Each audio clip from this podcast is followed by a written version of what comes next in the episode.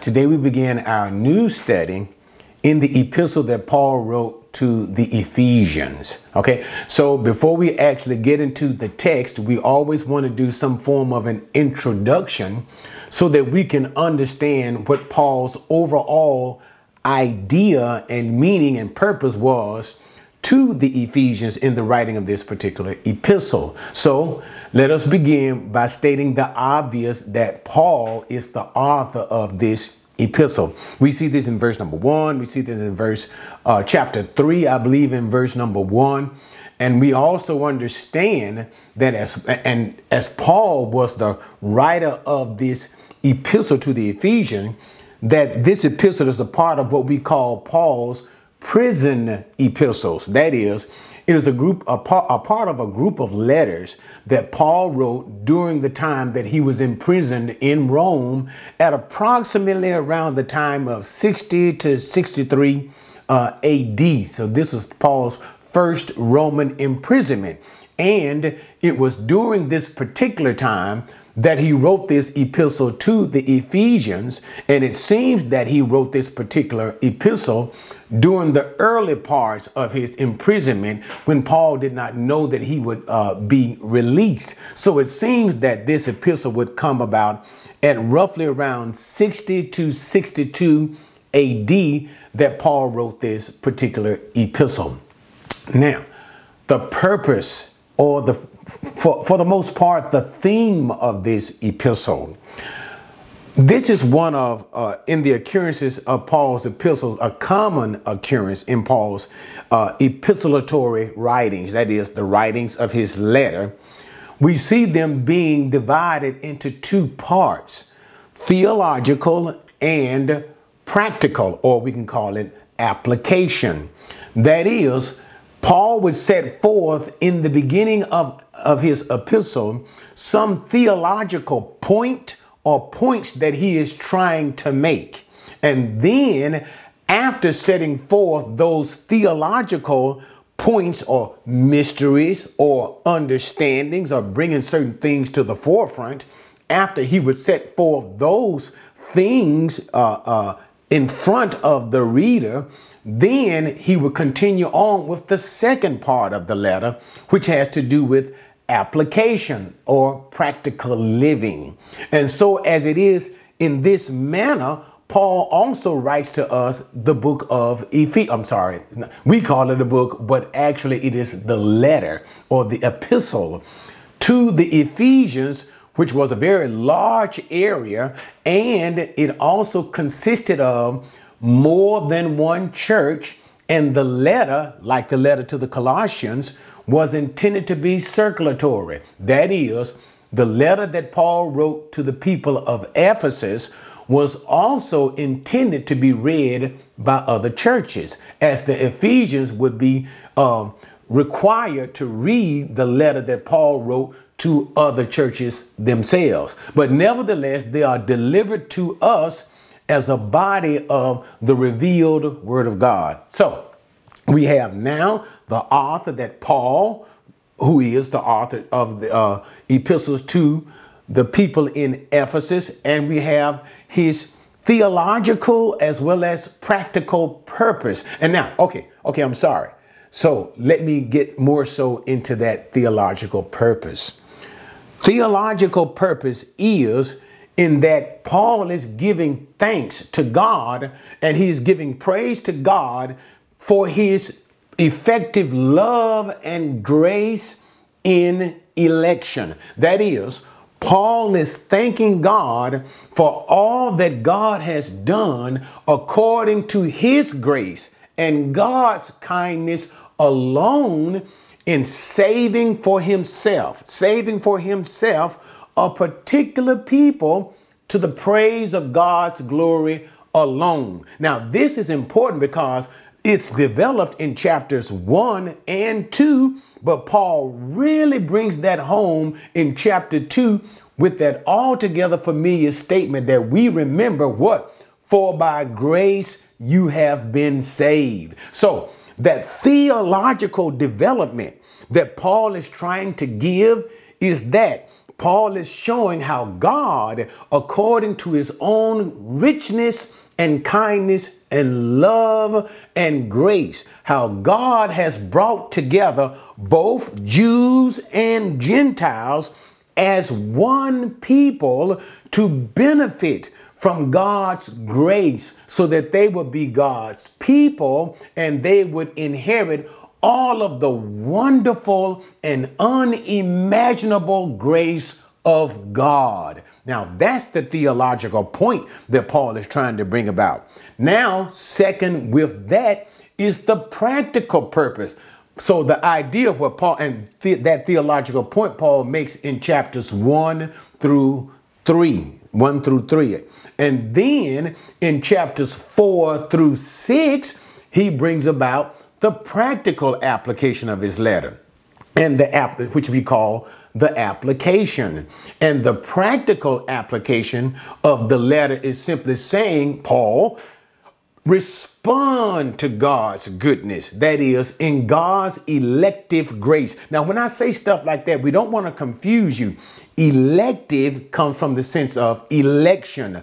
God choosing to save whom he has chosen to save according to his will, his kindness, his effective love. All of this is the grace, it is the evidence of God's grace to a particular people. So you have to bring in all of that deliciousness to understand election. It is what and whom God has chosen to place his love and his grace upon. And we simply call that his salvation. But nevertheless, so to those who have who have been the recipients of this elective grace and salvation of God, how should you respond? And so, what he says in chapters four through six, in the practical nature of this letter, is you respond with loving obedience. You respond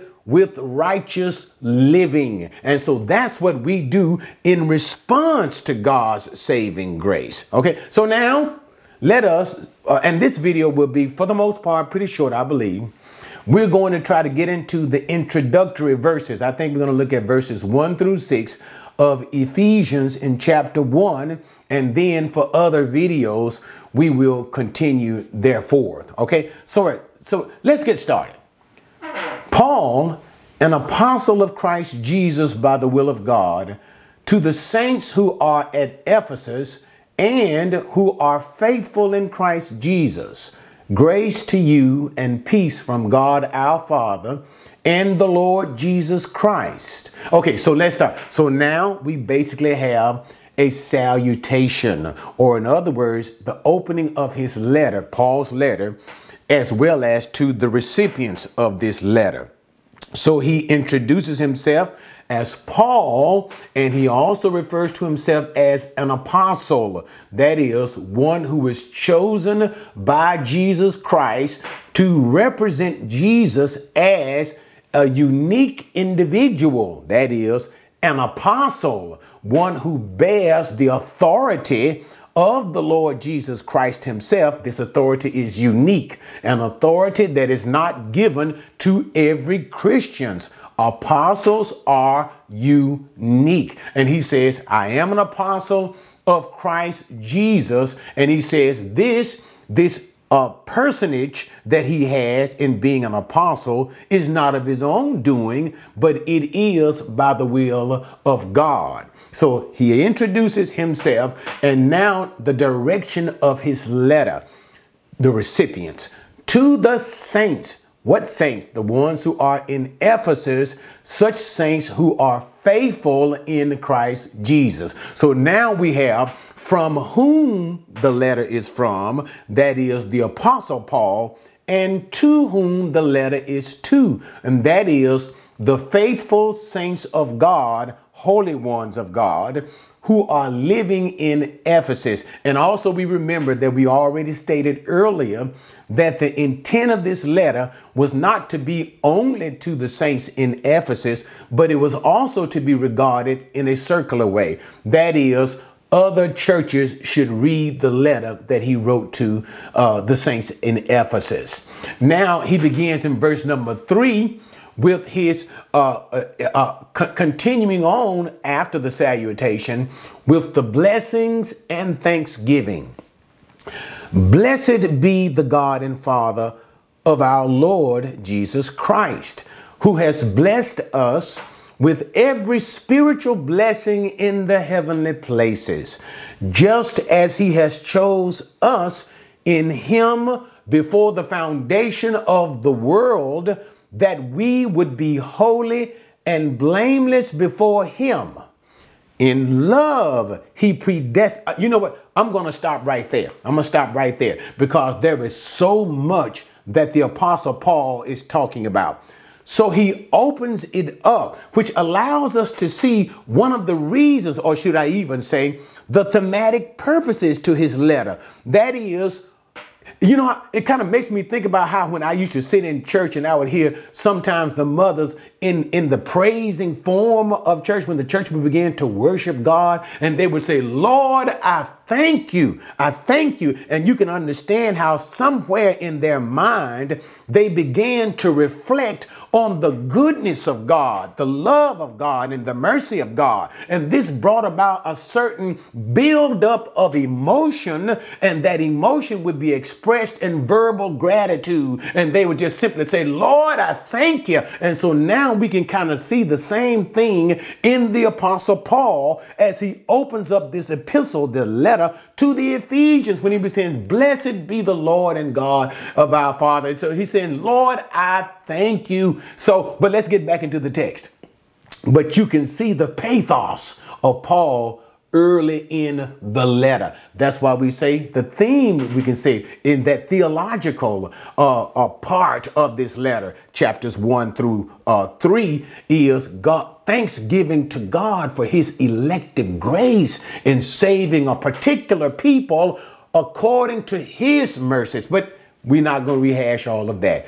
Going back to the text, what? Blessed be God and Father of our Lord Jesus Christ. So, this blessing of thanksgiving goes to both God the Father and the Lord Jesus Christ. And once again, notice how he refers to Jesus. He refers to Jesus from both the divine perspective that he is God and his human perspective, one who comes in the flesh as the Messiah. And that's why he calls Jesus what? Lord, that's that designation for divinity, and Christ, that's that designation for being a human being who comes with a purpose to function as the Messiah. Okay?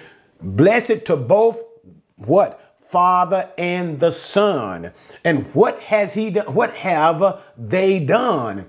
Who has blessed us with every spiritual blessings in the heavenly places. And so he's saying that because of God the Father and the Son, they, because of what the Father has done, in his redemptive plan and the Son has done in his obedience to the Father's redemptive plan. This has given us a blessing. A blessing beyond our understanding, a wonderful and great blessing, even what in the heavenly places. And, and, let, and we understand that this will therefore speak to our inheritance, the greatness of our inheritance, and whereby we might receive our inheritance, and that inheritance will be in result in Christ Jesus lived out. But I ain't gonna get into all of that.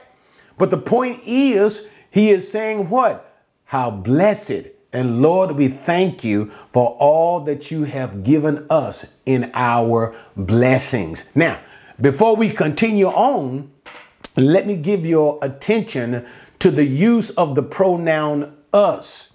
This you must understand.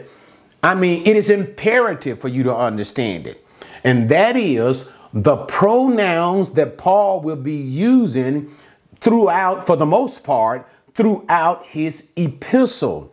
Paul will be switching back and forth from the use of saying us, we, and then you. And you need to understand the distinctions that Paul will, will be using. Now, I'll bring those distinctions out as we work through the exegesis of the text, but I tell you preliminary that what? These pronouns are functioning many times in a different way. So when Paul speaks of the us, not in every way, but we'll talk about them specifically, Paul speaks as here, as Paul speaks here, collectively for all of the people of God, both Jews and Gentiles. That is, all who are believers in Christ Jesus. And then later on, Paul will use the pronoun we to deal with specificness or the specificity, speaking about Jews. Jewish Christians, Jewish Christians, not Gentile Christians, to the which I am, but Jewish Christians. And then Paul would use the pronoun later on in a somewhat of a contrast, you.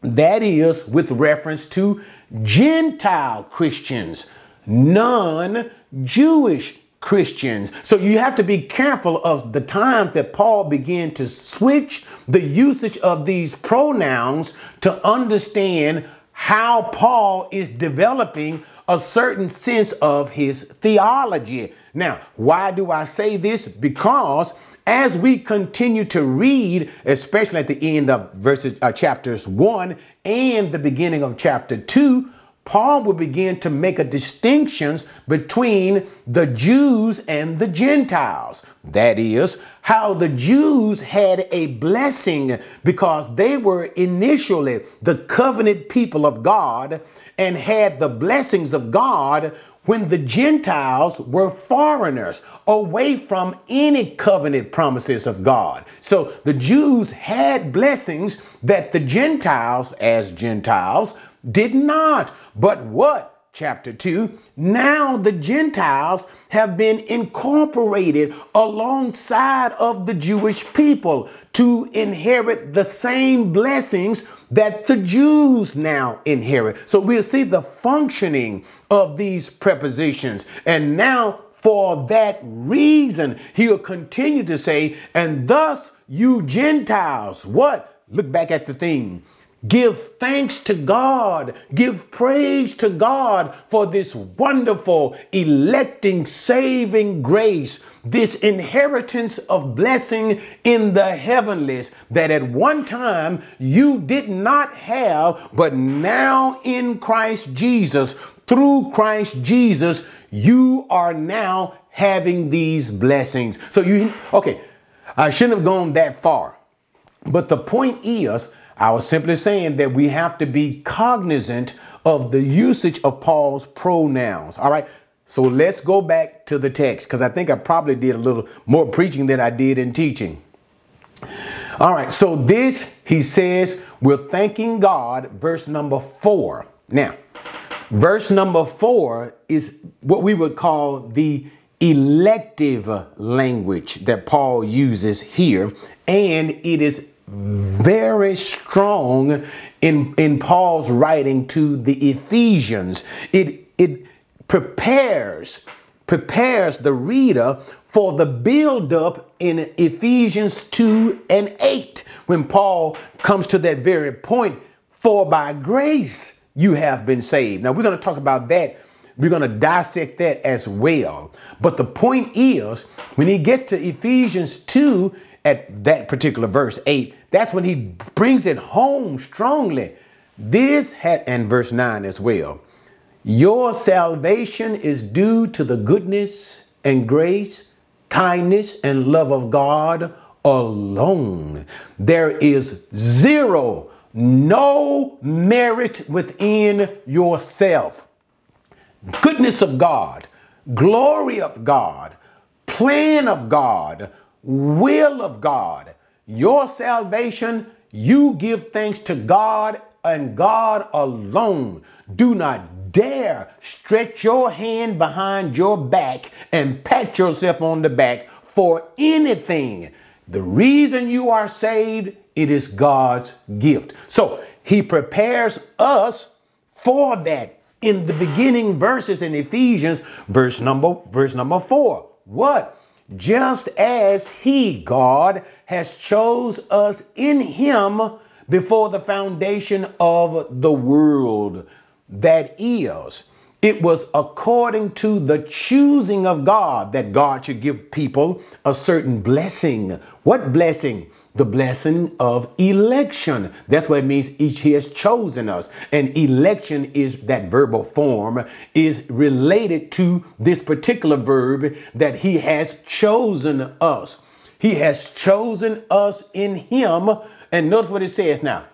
To be in him, that him is in Christ Jesus, as gift, as gifts unto Christ by the activity of God's will when before the foundation of the world. That is, pra katabales kasmu. That is, pra, before the foundation of the world. Now, without getting into a lot of Greek, but what you will see, especially in chapter one, are a lot of uh, uh, words that are uh, uh, that use this sense of before. That is the idea of predestination or the idea of planning ahead planning before time. And that's why we see this particular word pra is so important as it begins to introduce this sense of things that is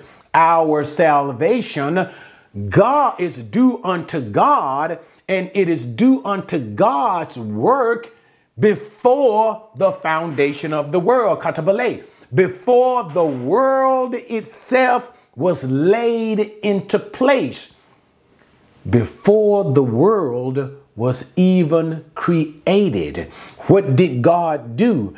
God had already chosen for himself a particular people to inherit the blessings given to those whom he has chosen to say.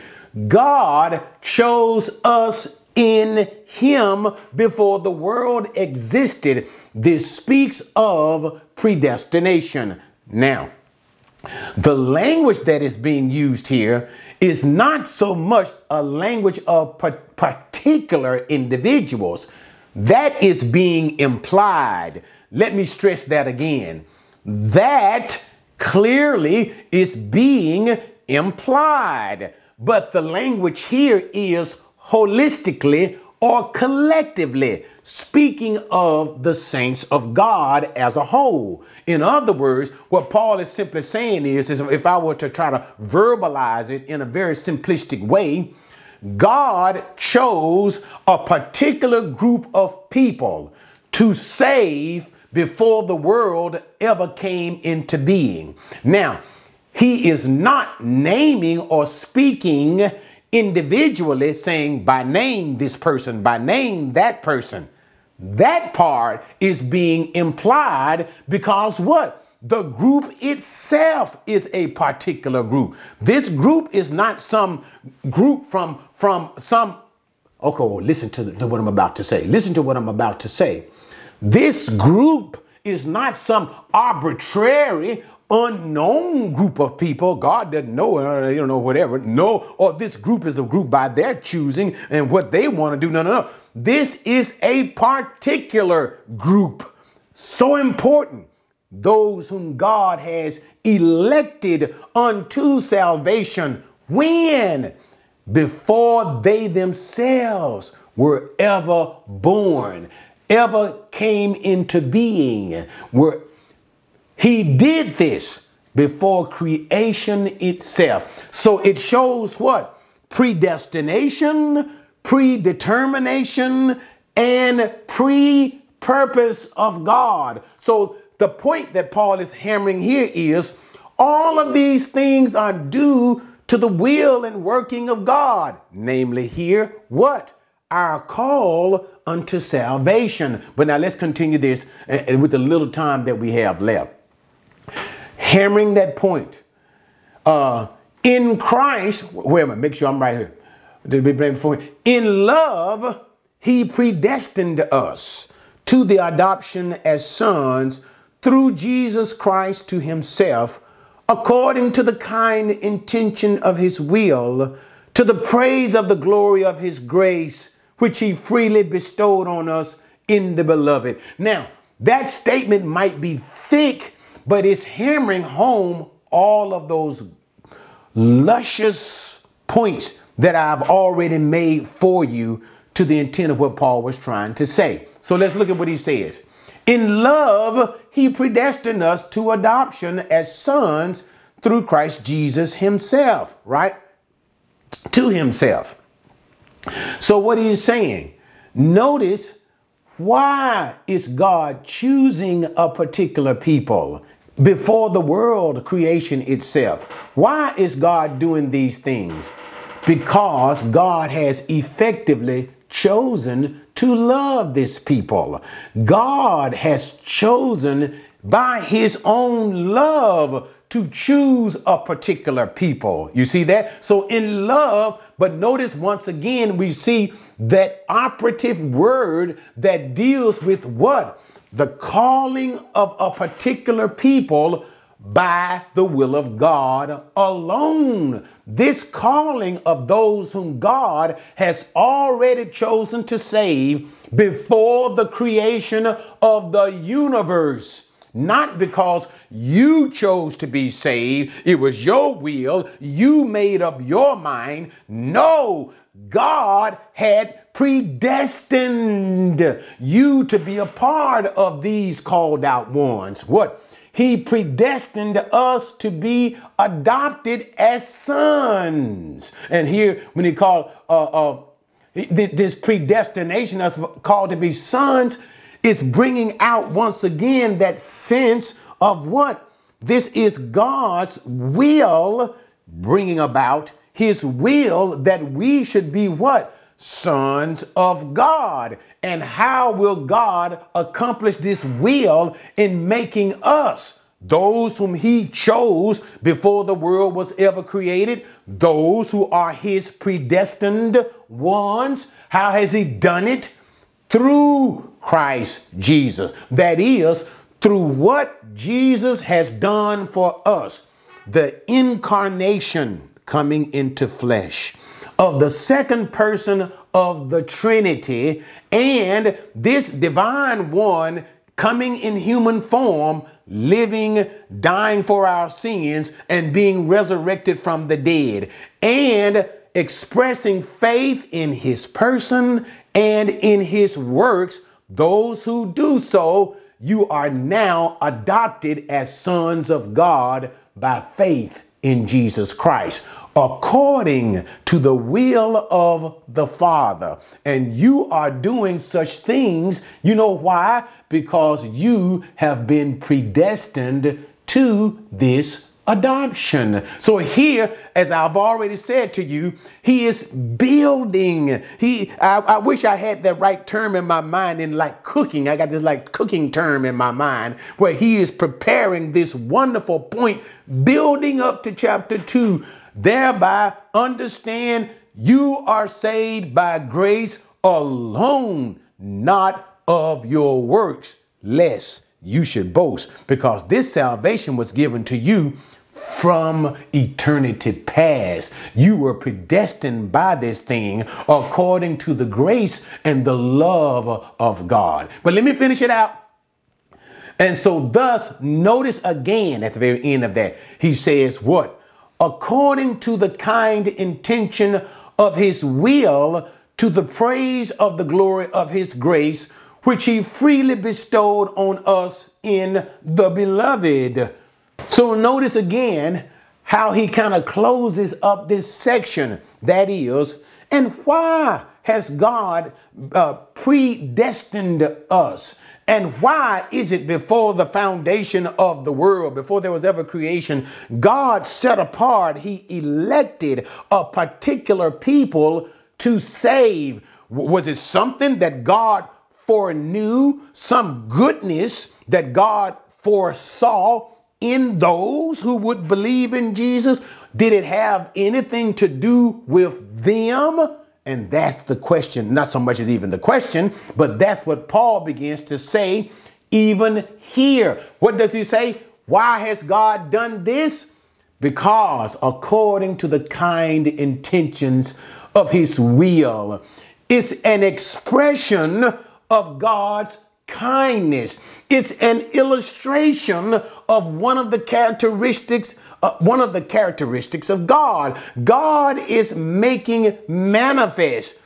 This is my kindness. I am going to demonstrate my kindness. I am going to let all of creation see my kindness in choosing out a people for myself. And I'm doing this based on my kindness. Notice as it continues on to the praise of my glory, says the Lord, and according to my grace. That is, this is that which is undeserved.